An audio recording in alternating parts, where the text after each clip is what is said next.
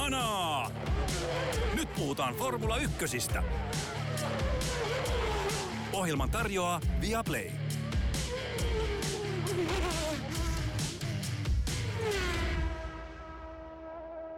Uusi viikko on alkamaisillaan ja takana on mitä loistavin Emilia-Romagnan Grand Prix vuosimallia 2022 kauden ensimmäinen sprintti on ajettu.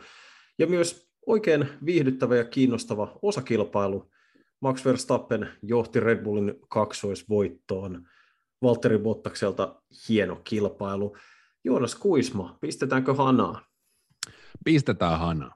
Aivan loistavaa.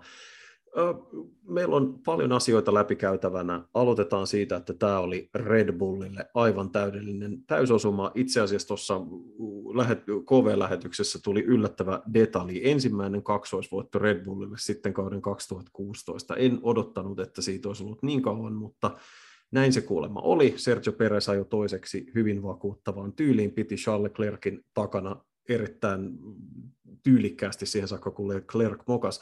Mutta hei, aloitetaan tästä. Voidaanko nyt sanoa, että Red Bullilla itse asiassa onkin se nopein auto? Sen perusteen, mitä nähtiin sprintissä, sen perusteen, mitä nähtiin kisassa. Kyllä se mun mielestä alkaa näyttää siltä, että Toni Vilander nosti hyvän statsin tuossa Viaplay-lähetyksessä.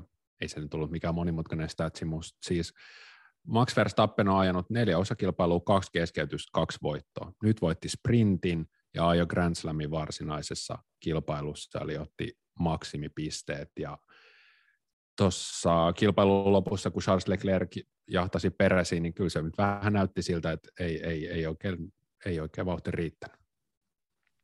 Joo, ja tämä oli niin sanova.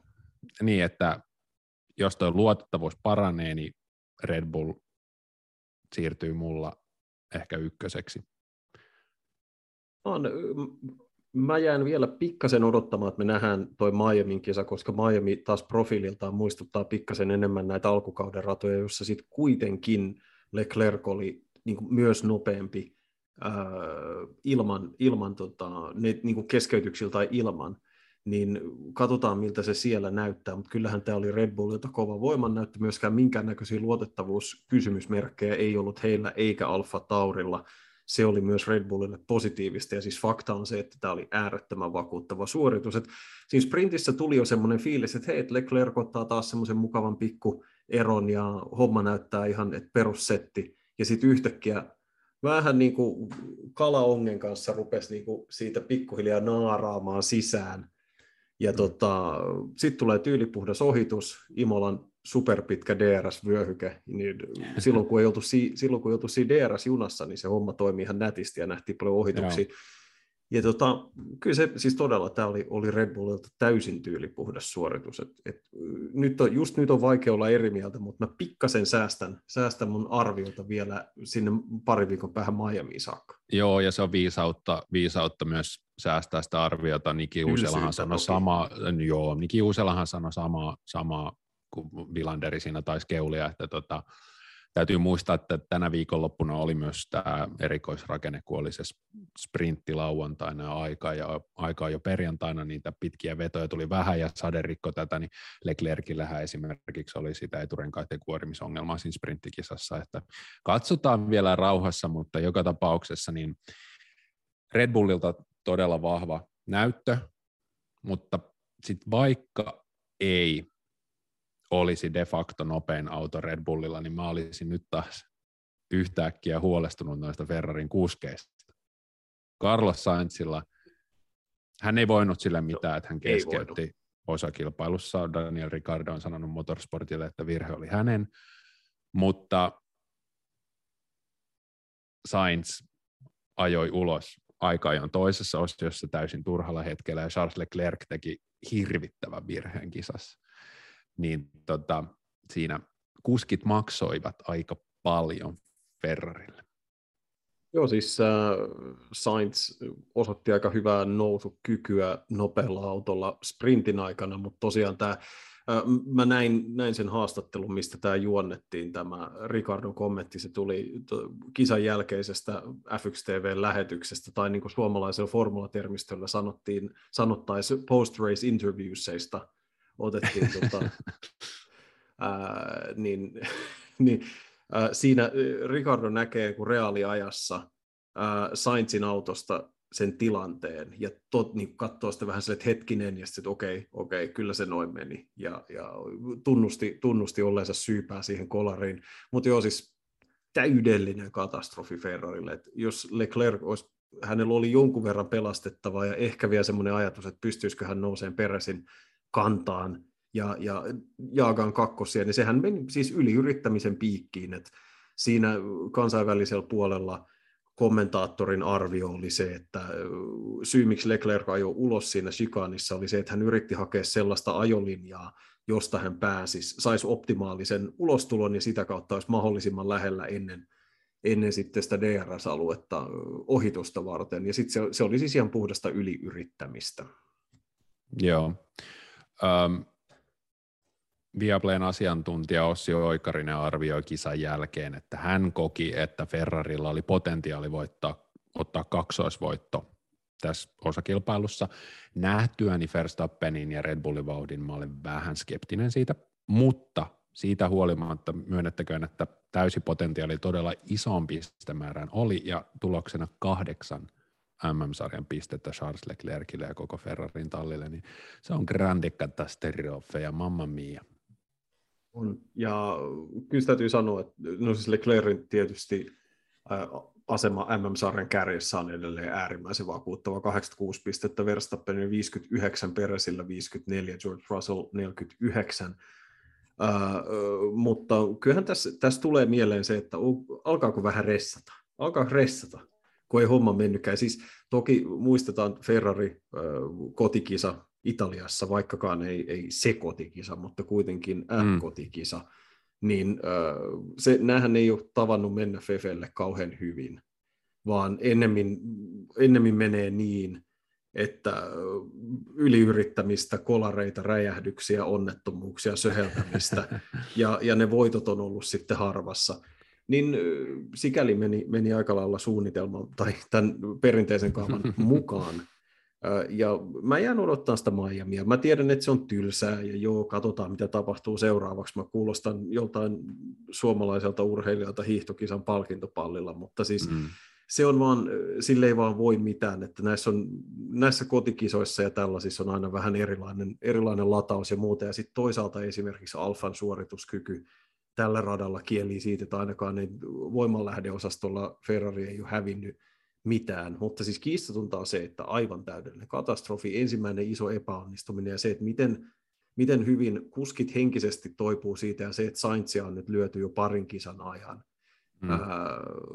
Vaikkakin ei ollut hänen mokansa, niin kyllähän se on raastavaa, se on koettelevaa, se on ärsyttävää. Niin heillä on tässä niin kuin työtä kynsiä itsensä takaisin kilpailukykyiseksi. Et jos jotain näkee, niin se, että kun Red Bullilla on näitä ongelmia ollut, niin se suoritustason säilyminen tähän kilpailuun ja tavallaan se, että millaisella varmuudella ne tako sieltä tämän tuloksen tänä viikonloppuna. Ja se, että näinhän sen pitikin mennä.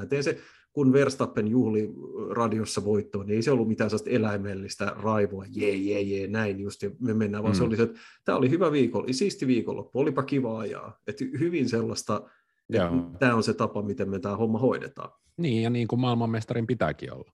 Mutta ei sen pidä olla silleen, että voitin osakilpailu, mikä yllätys, tai niin kuin Yuki Tsunoda oli, let's go!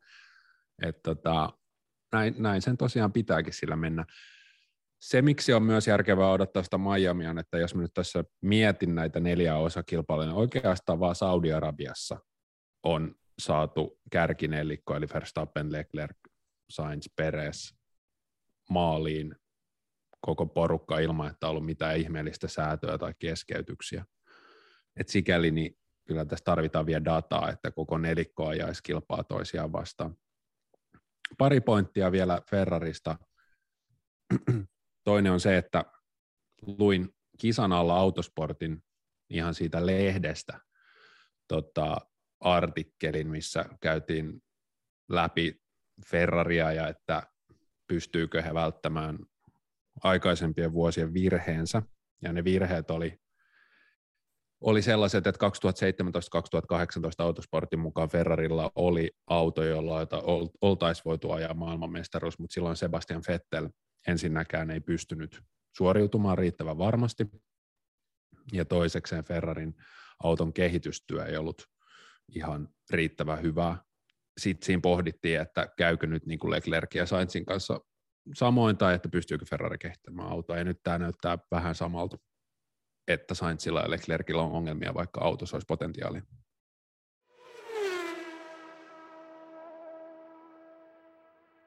Mun toinen pointti on se, että enenevässä määrin näyttää siltä, että valmistajien mestaruustaistelu ratkaisee Sergio Perez ja Carlos Sainz, ja tällä hetkellä Checo Perez vie Sainzia kuin litran mittaa, vai mitä olet sinä mieltä?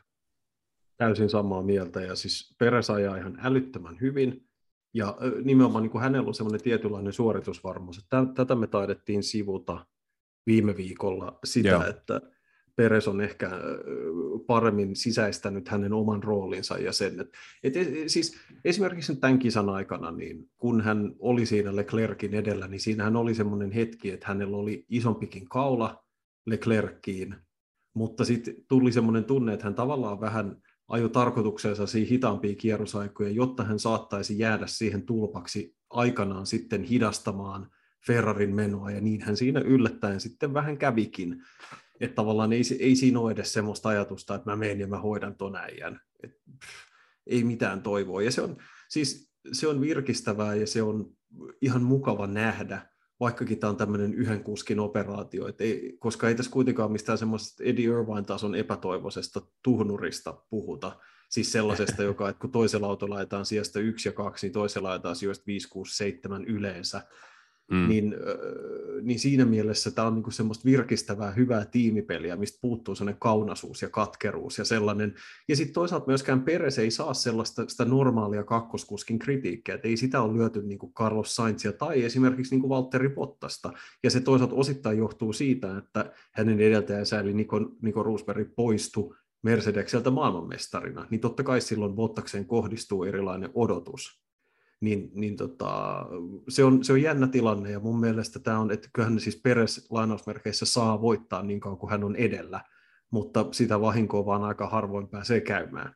Niin, ja sitten Perezillä myös se, että hänhän näyttää kuitenkin aikuiselta ja ammattikuskilta suhteessa siihen, mitä Gasly ja Albon sai Red Bullilla aikaa ennen häntä. Mutta joo, voiko olla Max Verstappenilla parempaa tilannetta ajaa kilpailua, kuin että hänellä on noin 12 sekunnin kaula Sergio Perezin, ja Perez pitää Leclercin siellä takanaan. Sehän on ihan täydellistä. Verstappen pystyy rauhassa keskittyä seuraamaan kilpailun kehittymistä ja pitää huolta renkaista ja varmaan tyyli ajattelee, että mitä tilaa hotellilla ruuaksi, kun on ruiskuteltu champagne. Erittäin hieno viikonloppu Sergio Pereziltä, mutta seuraavaksi ehkä muihin aiheisiin. Kyllä, ja itse asiassa mennään ihan loogisesti tätä järjestystä alaspäin. Otetaan ihan hyvä täky tuosta esimerkiksi, katsotaanpa tulosluiskan järjestystä. Kolmanneksi Lando Norris McLarenilla. Toki sijoitukseen vaikutti se, että Sainz muun muassa keskeytti siitä joukosta, ja tietysti Leclerc ajoi ulos, mutta tämän niin sanotusti best of the rest-joukki on ykkösenä McLarenin auto ennen Mercedestä tasaväkisessä kilpailutilanteessa, jossa sekä ajettiin märällä että kuivalla kelillä. Kumpi on sun mielestä olennaisempi pointti? Se, miten lirissä Mersu näyttää olevan, vai se, että miten paljon McLaren on nostanut osakkeitaan? No molemmat on oleellisia pointteja, mutta otetaan vaikka se Mäkki ensin. Koska tästä kun katson, Lando Norris, 4 osakilpailua, sijoitukset, 15, 7, 5, 3. McLaren on tehnyt ihan sensaatiomaisen pelastuksen tässä alkukauden aikana, ja tämä on sellainen, mistä Toni Vilanderikin sanoi, että jos tässä lajissa lähtee auton kehitystyö väärään suuntaan, niin sitä on todella vaikeaa enää kääntää nopeasti oikeaan suuntaan, mutta Mäkki on jostain syystä onnistunut siinä tässä alkukaudessa, ja kyllähän Norris sanoo kisan jälkeen haastattelussa, että hän oli edelleen vähän yllättynyt, että 3. sija tuli, eikä sitä tietenkään ilman Leclercin pyörähdystä tullut, mutta se ei poista sitä tosiasiaa, että McLarenin vauhti on kehittynyt tasaisesti. No sitten tietysti meillä on Danny Boy, kakkoskuski, ja hänen 4 kisansa 14 keskeytys 6 ja 18, että siellä on nyt sitten vähän konseptit sekaisin, mutta katsotaan sitä Lando Norrista.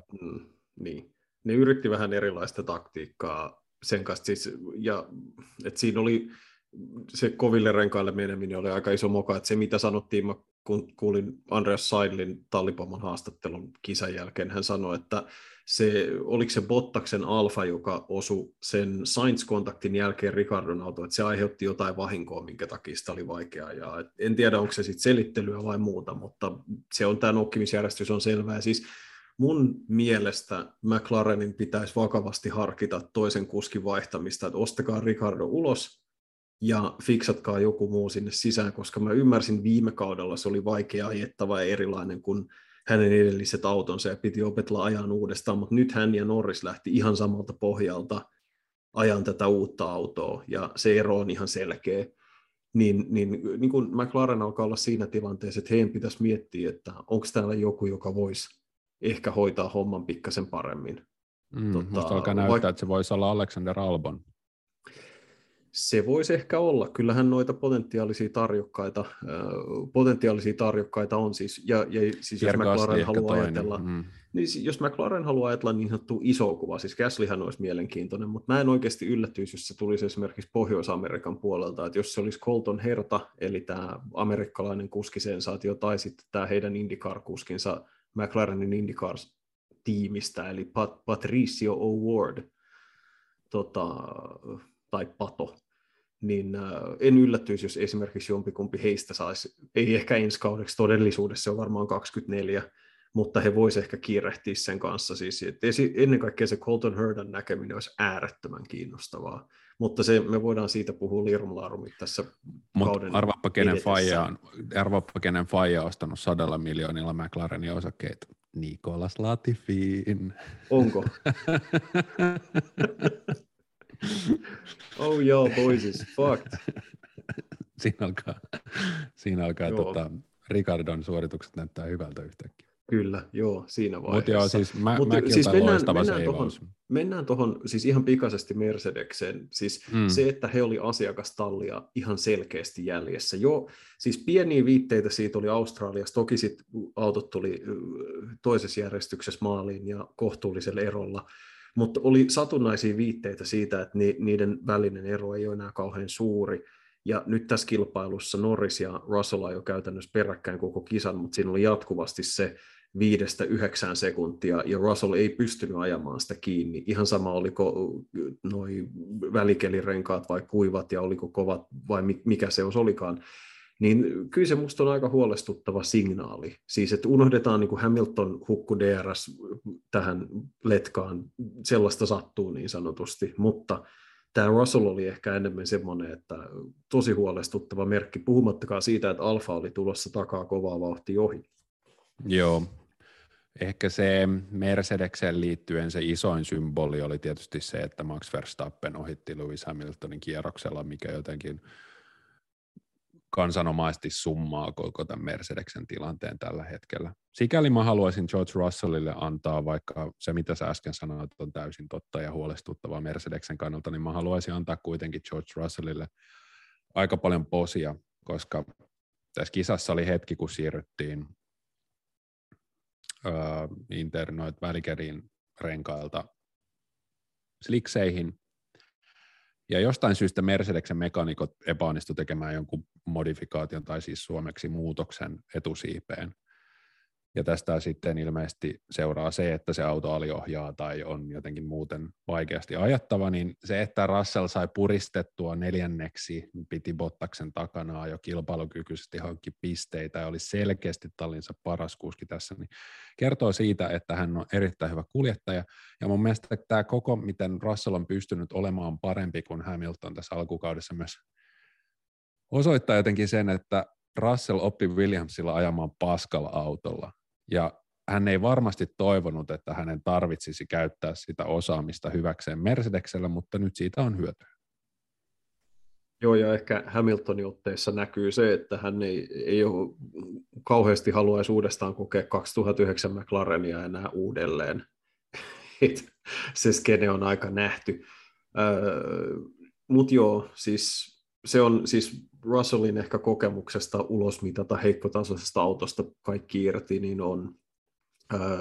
Siitä on tässä tilanteessa hyötyä, että hän ei, niin kuin sanoin, ei varmastikaan sen tämän takia Mercedekselle tullut, että olihan siinä omanlainen symboliikkansa, kun Bottas jahtasi kaikista maailman paikoista Imolassa, eli missä tasan vuosi sitten nähtiin paitsi se kolari, niin myös se tilanne, missä Russell pikkasen hämmästeli radiossa, että eikö tämän kaverin pitäisi ajaa ihan toisessa päässä letkaa, niin siinä on jotenkin, siinä on aika paljon erilaisia tasoja mitä pohtia sitten kukin tahollaan, mutta kyllä se, siis se, tämmöiset ravistelut voimasuhteisiin on tosi miellyttäviä ja herkullisia, ja ehkä niin kuin ihmisenä, joka tietää aerodynamiikasta vähemmän kuin 3-vuotias, niin mä sanoisin, että niin kuin, ehkä niin kuin McLarenin tietynlainen etu sitten kuitenkin, että heillähän on puhuttu siis siitä, että sekä mekaanista että niin kuin pitoa puuttuu, että aerodynaamista.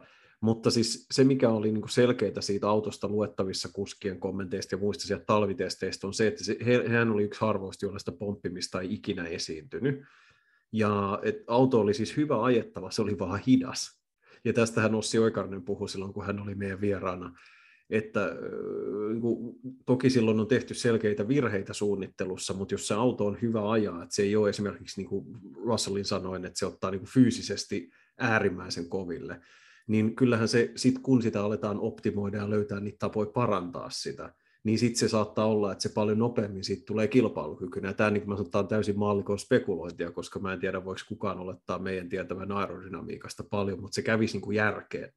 Et kävisi järkeen, että auto, joka on hyvä ajaa, niin silloin kun sitä päästään oikeasti kehittämään, niin se näkyy ehkä pikkasen nopeammin kuin sitten jollain muilla.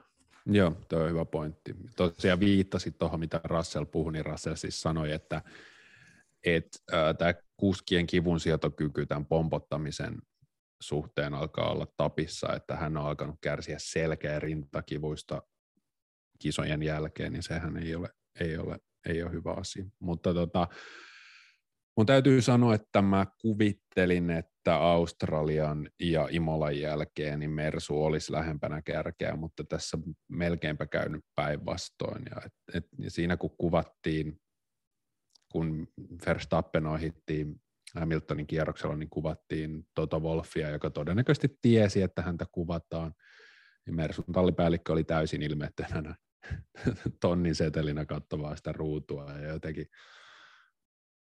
Siellä on nyt aika vaikea tilanne. Ja mä mietin sitä, että Lewis Hamilton, 7-kertainen mestari, ja nyt se ajaa tuolla niin kuin, tuossa kuvattiin 20 kierrosta varmaan, kun Hamilton yritti päästä Gaslista ohi eikä päässyt sijoilla 14 ja 13.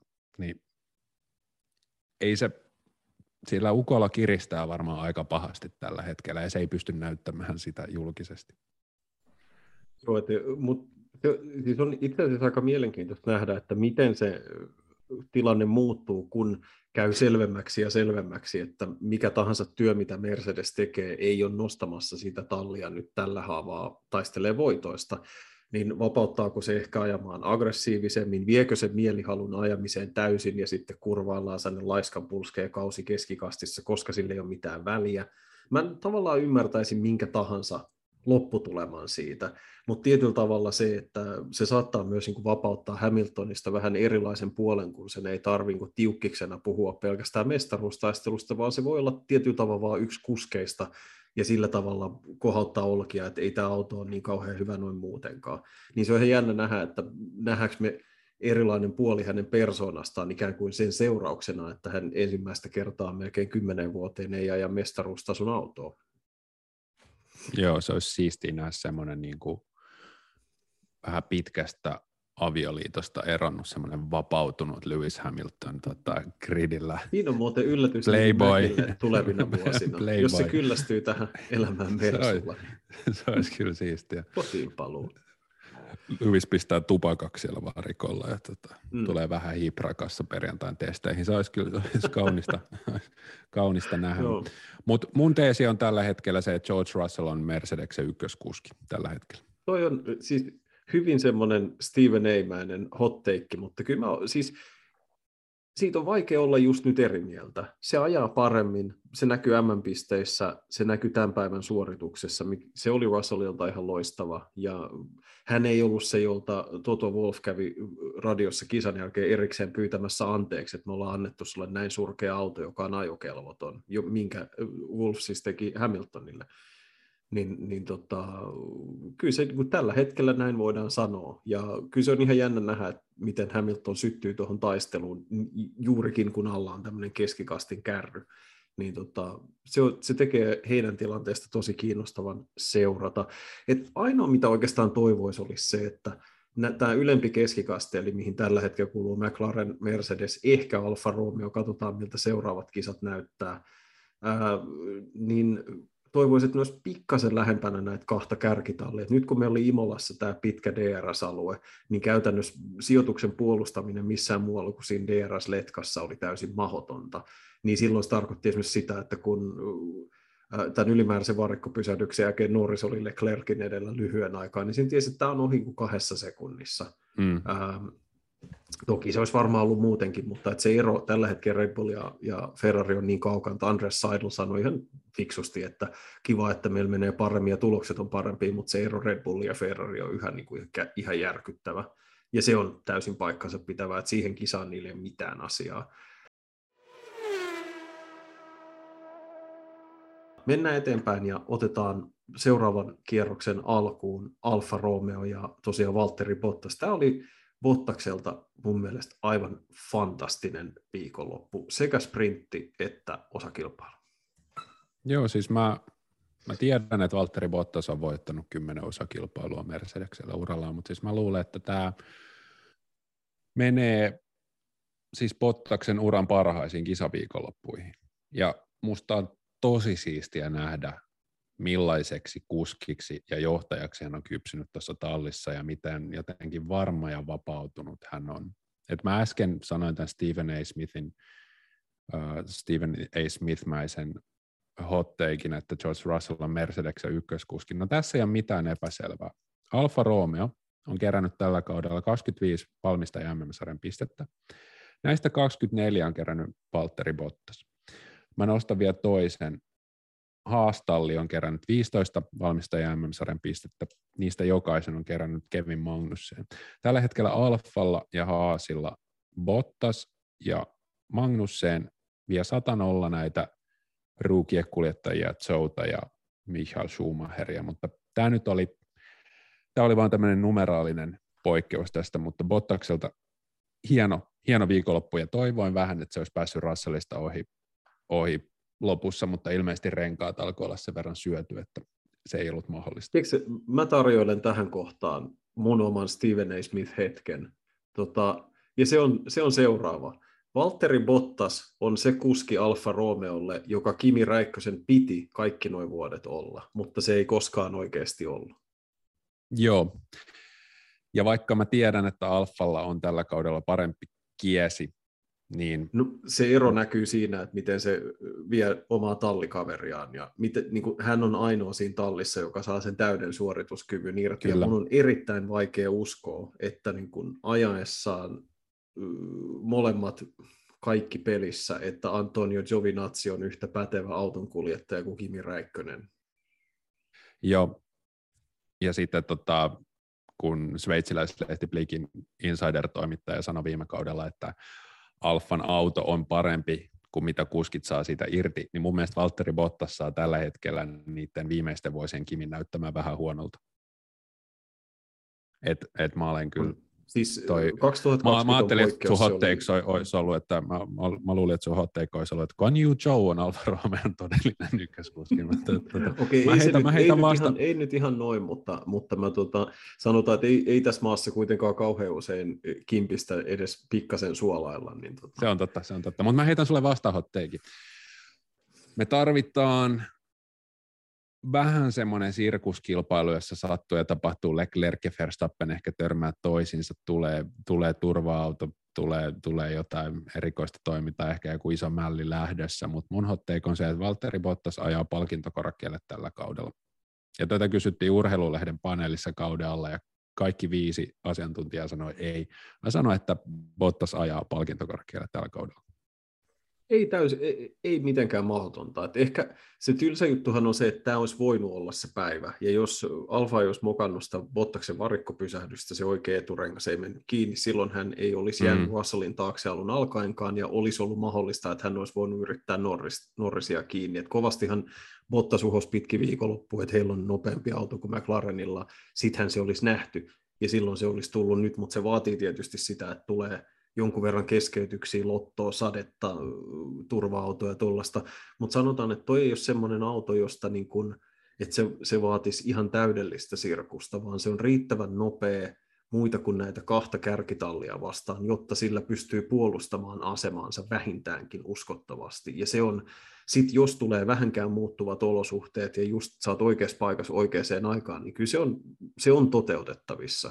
Joo, se on semmoinen niin kuin Checo Perez Racing Pointilla tai Esteban Ocon tai Pierre Gasly näillä niin kuin keskikastiautoilla, että se vaatii aina jonkun pienen niin kuin sekoituksen siihen normaaliin marssijärjestykseen, joka yleensä tulee joitakin poistumia ja turva-autojen kautta.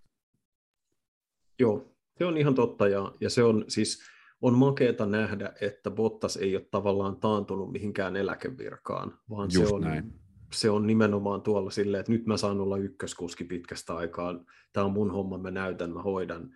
Ja toisaalta näkee myös sen siis kaikessa rehellisyydessä, että hän ei ole siinä painekattilassa, missä hän oli Mercedes, ja siihen hän on viittasi kisan jälkeen siis haastatteluissakin, että on eri fiilis kuin viime vuosina.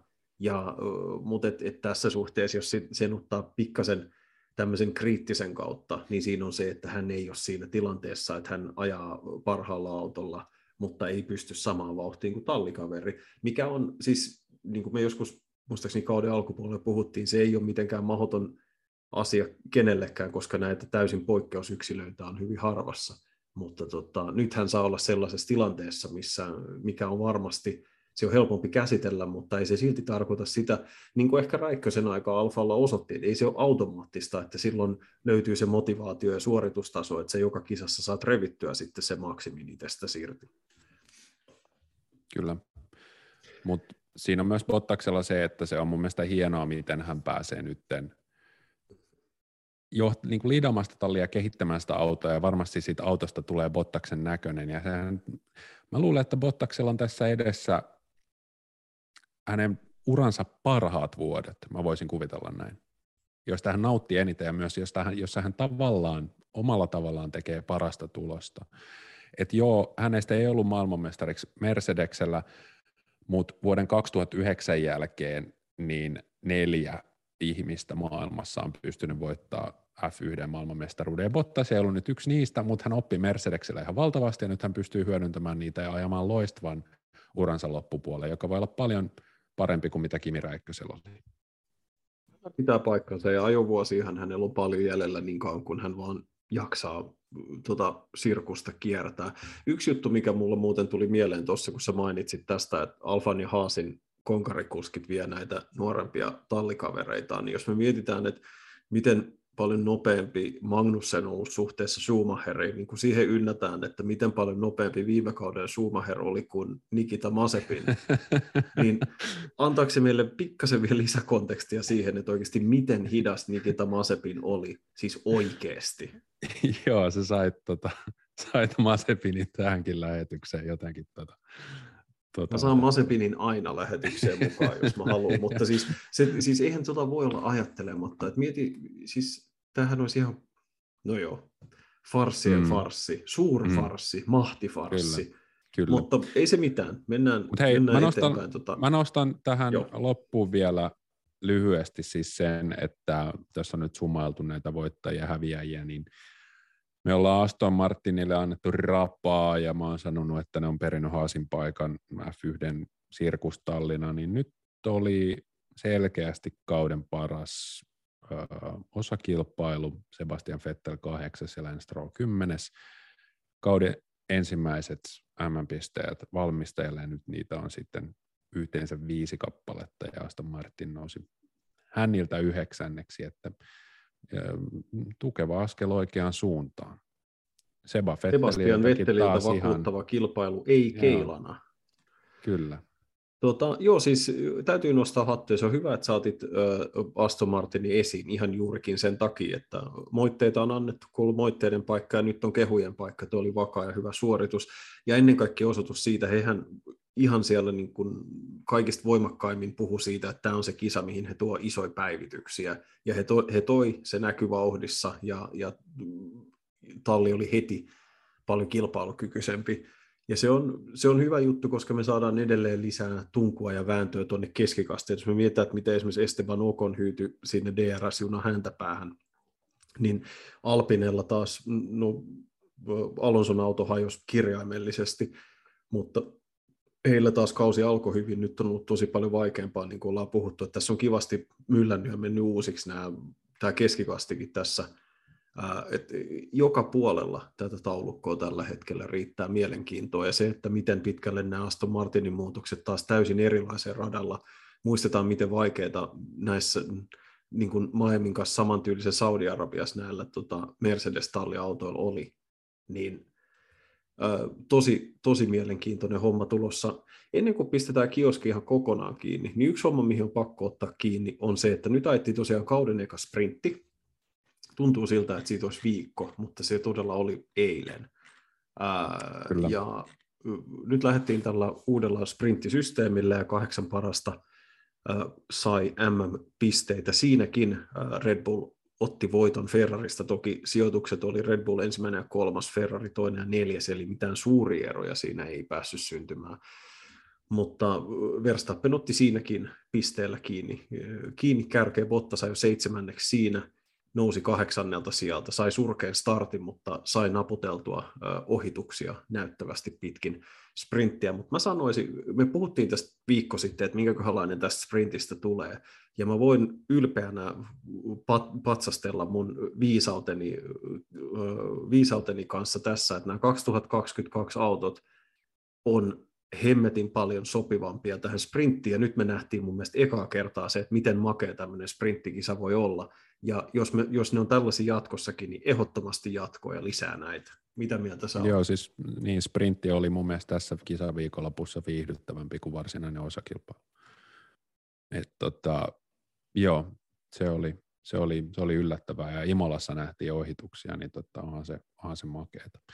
Oikeastaan sprintin jälkeen mä en sitten tiedä, että mitä tuossa varsinaisessa kisassa tapahtui, että miksi siinä tuli niin pitkä suvantovaihe. Ehkä se sitten johtui siitä, se johtui isolta osin siitä, että DRS ei saanut käyttää niin pitkään aikaa, mutta sprintti oli hyvä ja Bottas ajoi hieno sprintin, Verstappen ajoi maken sprintin, Carlos Sainz ajoi hieno sprintin. Siellä tapahtui paljon lyhyessä ajassa ja sehän on juuri sitä, mitä sprinttikisoilla haetaan, eli puolusti paikkaansa ja mä odotan innolla, että nähdään niitä vielä 2 lisää tällä kaudella. Joo, ja nähtiin näyttävästi Zhu Guanyu ajo ulos ja oli onnettomuutta ja törmäyksiä ja siitä ei tavallaan niin mitään elementtejä puuttunut. Ja se jännä juttu oli, että mä ajattelin, että kisasta tulee ihan superdramaattinen, koska rata oli märkä ja tuleeko sadetta kesken kisan, no osoittautukin, että ei tullut, mikä oli vähän tylsää, koska se olisi tuonut vielä semmoisen viimeisen elementin. Että tosiaan niin kuin sanoit, kisa oli jopa yllättäen vähän tylsempi, mutta tuo sprintti oli makea ja se on siistiä nähdä se vielä muutaman kerran tällä kaudella, että sattuiko vaan Imolassa käymään hirveä säkä sen takia, että Sainz ei pystynyt ajan aikaa jo viimeisessä osiossa ja sen takia se alkoi sit nousi sieltä kauempaa ja muuta. Mutta siis kaikkiaan tämä oli toistaiseksi paras viikonloppu, mitä me ollaan tähän mennessä tällä kaudella mun mielestä nähty ja jäi kyllä tosi hyvä fiilis siitä, että mihin suuntaan ylipäätänsä ollaan menossa tällä kaudella. Se, että Ferrari ei pystynyt kasvattamaan MM-johtoonsa ja taistelu maailmanmestaruudesta tiivistyi, niin kaiken kaikkiaan me ollaan menossa kohti ihan äärettömän siistiä kautta. Joo, ja se, että niitä harjoitustunteja on vähemmän ja ne on eri aikoihin, niin mä luulen, että tallit on ainoat, joita se ärsyttää, että kun saadaan lisää tällaisia kilpailullisia tapahtumia viikonloppuun, ja jos ne tallit vähän menee sekaisin ja tulee vaikka just näitä rengasongelmia, mitä oli Leclercillä sprintissä, niin sehän on katsojille vaan hyvä. Eli lisää vaan näitä. Joo, pitää täysin paikkansa.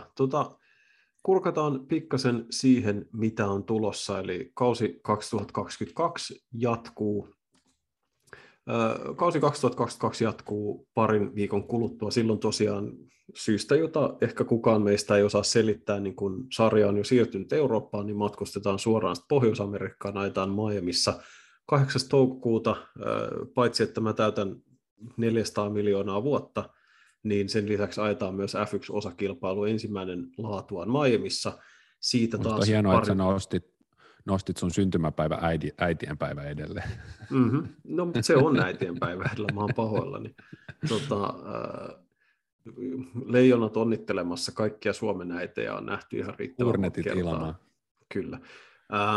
2 viikkoa siitä ajetaan Barcelonassa ja sen jälkeen nähdään taas heti perään tulee Monakon GP. Siinä on toukokuun ohjelma, eli Miami, Barcelona, Monaco tulossa seuraavina kilpailuna. Kaikki lähetykset, kaikki kisat, aika-ajot, harjoitukset, koko setti luonnollisesti suorana Viaplayn palveluista meidän katsojille, kuulijoille. Onko meillä jotain, mitä halutaan vielä purkaa peräkärrystä ennen kuin pistetään niin sanotusti tussit penaaliin? Ei, mun mielestä kuulosti aika herkulliselta toukokuulta moottoriurheilun kuninkuusluokan kannalta, että ei muuta kuin hanaa ja ensi kertaa. Kyllä, toivon mukaan saadaan vieras mukaan ohjelmaan ensi viikolla, siitä tarkemmin meidän somekanavalla tässä viikon mittaan, kun saadaan kuviot sovittua. Tosiaan erittäin kiinnostavaa, nähdään kokonaan uusi rata. 2 viikon kuluttua hanaa jatkaa viikon kuluttua. Siihen saakka kiitos kaikille ja moi moi.